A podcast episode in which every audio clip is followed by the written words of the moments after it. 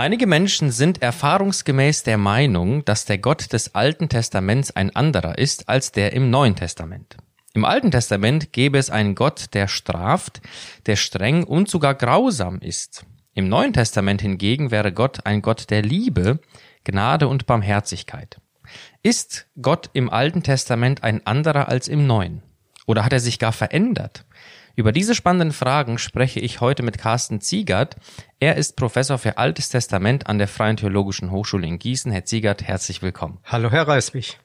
Herr Ziegert, was glauben Sie, weshalb bei Menschen überhaupt der Eindruck entsteht, dass Gott in den beiden Testamenten der Bibel so unterschiedlich sei? Ja, ich spekuliere mal so ein bisschen.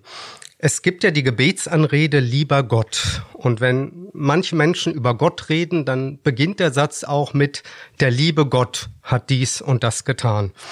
Das heißt, da haben wir in der äh, Gebetsanrede und auch in der, in der Nennung von Gott im Grunde schon eine Charakterisierung. Gott ist lieb. Und wenn man das jetzt so rum ausspricht, Gott ist, Gott ist lieb, dann wirkt das auf jeden Fall ja ungefährlich. Ne? Man denkt nichts Böses sich dabei. Gott tut niemandem was. Gott ist lieb oder brav. Und ähm, ja, wer möchte schon zu einem bösen Gott beten? Das heißt, wir sind da vielleicht irgendwie so ein bisschen vorgeprägt. Und jetzt habe ich noch eine Vermutung. Ich vermute, dass Menschen oder viele Menschen, die die Bibel lesen, lesen vorrangig das Neue Testament und äh, ja, im Neuen Testament, dann, da wird ja ganz viel von Gottes Liebe und Barmherzigkeit gesprochen. Und dass es vielleicht auch einen anderen Aspekt gibt, das kommt dann gar nicht so oft heraus. Wenn man jetzt das Alte Testament mal ganz nüchtern betrachtet, dann ist es ja schon so, dass gewisse Maßnahmen, die Gott fordert, zumindest auf den ersten Blick radikal wirken. Zum Beispiel in den Gesetzestexten des Alten Testaments finden wir zum Teil drastische Sanktionen wie die Steinigung als Todesstrafe. Gibt es aus Ihrer Sicht dafür auch andere Erklärungen, als dass der alttestamentliche Gott ein anderer ist als der im Neuen Testament? Nun, hier müssen wir zunächst mal bedenken, im Alten Testament gibt es eine Theokratie, das heißt eine Gottesherrschaft. Da gibt es zwar einen König in Israel, aber der eigentliche Herrscher ist Gott, so wird es immer wieder betont in den Texten. Das heißt, der König, der ist nur ein Stellvertreter Gottes und die Gesetze, die kommen von Gott, sie kommen direkt von Gott und werden dann von Menschen umgesetzt. Und wenn wir jetzt an den Kontext der Rechtsprechung denken, das heißt Kapitalverbrechen äh, werden bestraft oder kleinere äh, Rechtsstreitigkeiten müssen geklärt werden, da gibt es das wichtige Konzept der Gerechtigkeit. Das heißt, die Gerechtigkeit muss umgesetzt werden. Es ist ein Wert für die Gemeinschaft. Ähm, das ist das eine. Also Gott herrscht und Gott ist der eigentliche König und Richter. Und auf der anderen Seite sind wir im kulturellen Kontext des alten Vorderen Orients. Und dort gehört die Todesstrafe mit dazu. Das ist gar nicht, gar nicht wegzudenken. Nun ist es allerdings im Alten Testament so, dass es nur sehr wenige Berichte gibt darüber, dass die Todesstrafe überhaupt durchgeführt worden wäre. Vielleicht dienen diese Gesetzestexte hauptsächlich der Abschreckung. Ähm, ja, und wenn wir jetzt zum Beispiel an, an Aussagen, Aussagen denken wie Auge um Auge, Zahn um Zahn, da denken wir natürlich sofort an Rache. Ja, also ein Gott, der sowas anordnet, muss irgendwie rachsüchtig sein. Aber das ist nun gerade nicht ein Freibrief dafür, dass man seinen Rachegelüsten nachgehen könnte, sondern äh, auch diese Aussage ist im Kontext der Rechtsprechung zu sehen. Das heißt, ein Richter, der Recht spricht, muss den Grundsatz der Angemessenheit beachten. Darum geht es bei dieser Aussage. Also die Strafe darf nicht zu mild sein, aber sie darf auch nicht zu hart sein, zu schwer sein. Äh, und das ist mit diesem drastischen Bild von Auge um Auge und Zahn um Zahn eigentlich gemeint. Nun, im Alten Testament haben wir diese Gottesherrschaft, die Theokratie. Im Neuen Testament ist es jetzt völlig anders. Ähm, da herrscht Gott natürlich auch als Herrscher der Welt im ganz allgemeinen Sinne, aber die Christen bilden eben keinen christlichen Staat, sondern im Gegenteil, die, die Christen sind Fremde äh, in einem in einem nicht guten Staat im, im römischen Reich. Also es gibt keinen christlichen Staat, der irgendwie eine christliche Ethik durchsetzt. Ähm, das heißt, da haben wir schon einen Unterschied zum Alten Testament. Äh, aber auf der anderen Seite gibt es im Neuen Testament auch die Aussage, dass Christus durchaus der Richter ist. Äh, der Richter der ganzen Welt. Das wird im apostolischen Glaubensbekenntnis äh, ja ausgesagt. Er wird wiederkommen zu richten die Lebenden und die Toten. Ähm, ja, und das ist eben auch wieder die Tatsache, dass Gott richtet, sowohl im Alten als auch im Neuen Testament.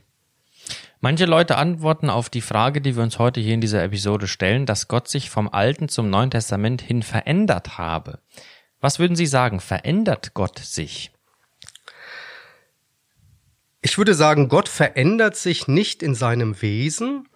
Der Gott, von dem Jesus im Neuen Testament spricht, ist ganz natürlicherweise der Gott des Alten Testaments. Das Alte Testament wird da nicht irgendwie äh, korrigiert oder so. Äh, von daher ist es derselbe Gott mit denselben Wesenseigenschaften.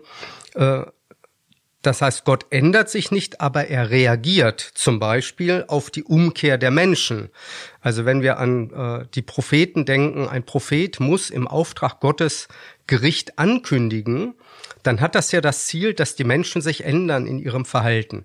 Und wenn das geschieht, dann wird eben das Gericht, die Strafe ausgesetzt und findet nicht statt, äh, weil die Menschen ja wieder im Willen Gottes leben.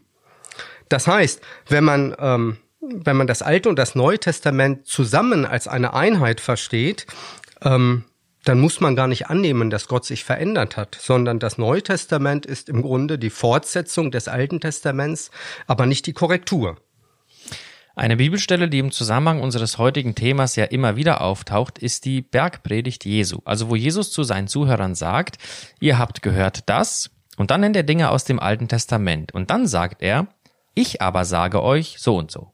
Baut Jesus hier nicht einen Gegensatz zum Alten Testament oder gar zum Gott des Alten Testaments auf? Ja, ist das wirklich ein Gegensatz oder ist das eine, eine Korrektur des Alten Testaments?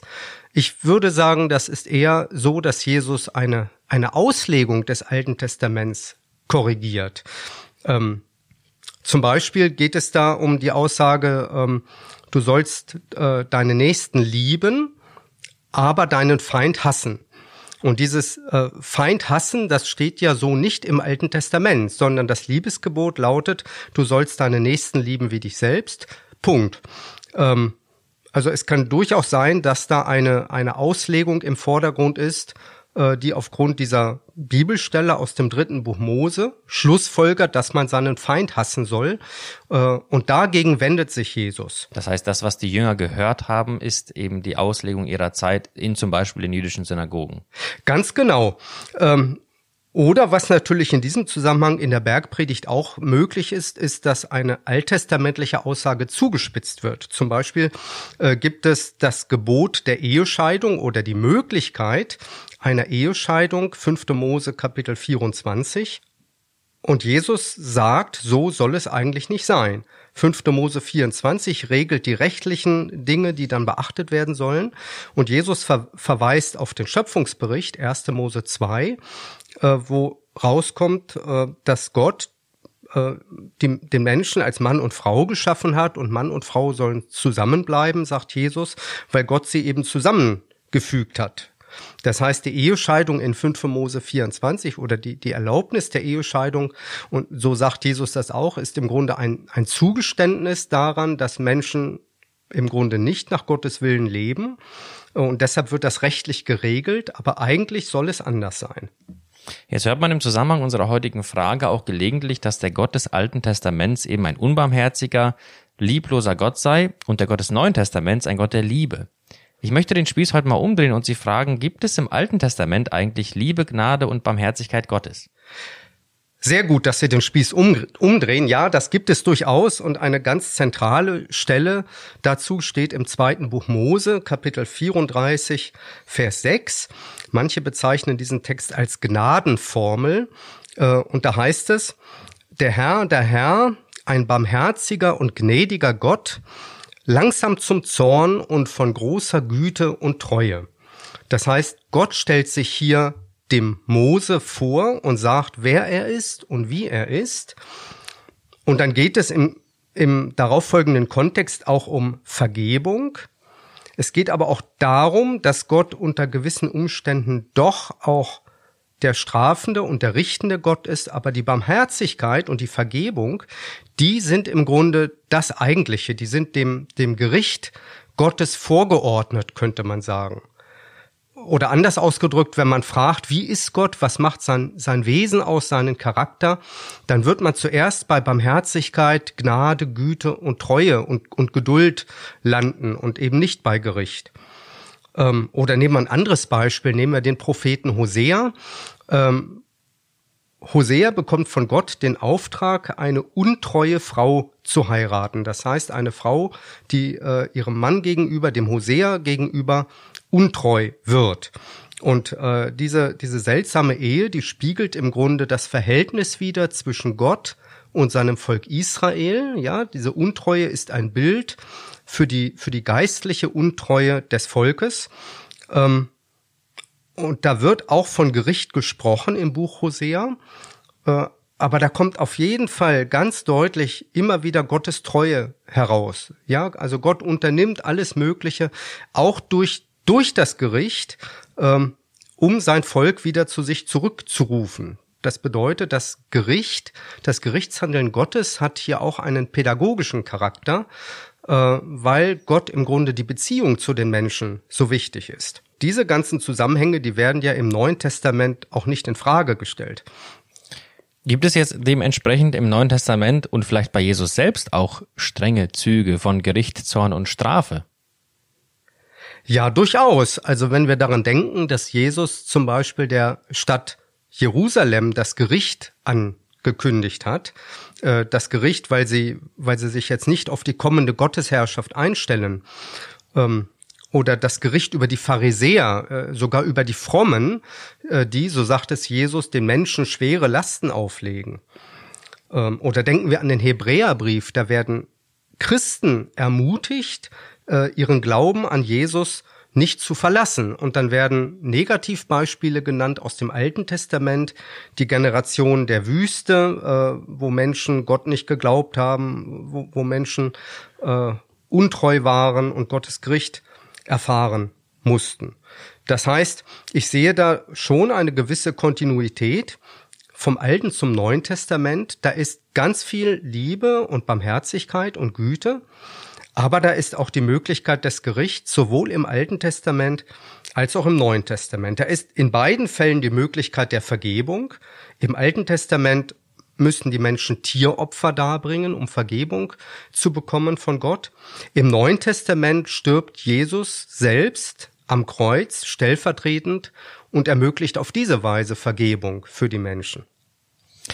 Zum Schluss noch eine Frage zu einem ganz konkreten Beispiel, um an den Begriff Opfer anzuknüpfen in 1. Mose 22. Wie kann Gott von Abraham verlangen, dass er seinen Sohn opfert und was können wir von dieser brutalen Geschichte lernen?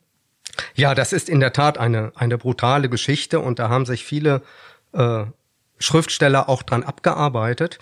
Ähm, es ist ja so, dass Abraham nicht wirklich seinen Sohn opfert. Es bleibt natürlich hart überhaupt, dass Gott das verlangt.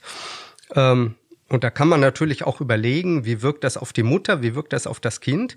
Äh, aber letztendlich gibt es einen Stellvertreter für dieses Opfer und das ist der Schafbock, den Abraham dann auf einmal im Gebüsch fin findet und äh, Gottes Bote, Gottes Engel ruft ihm dann zu, Abraham tu es nicht, äh, wo er gerade das Messer erhoben hat und dann nimmt er eben diesen Schafbock und bringt damit Gott ein Opfer. Ähm, und im Neuen Testament und das ist jetzt interessant, interessant, wenn man das jetzt im Zusammenhang äh, sieht.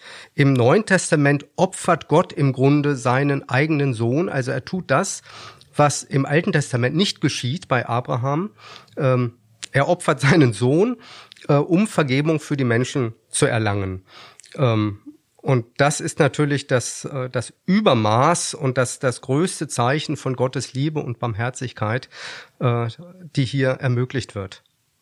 Herr Siegert, ich danke Ihnen ganz herzlich für diese erfrischenden Perspektiven und Antworten auf diese Frage und wünsche Ihnen und unseren Zuhörern gottesreichen Segen. Mein Name ist Arthur Reiswig und Sie hörten FDH Podcast.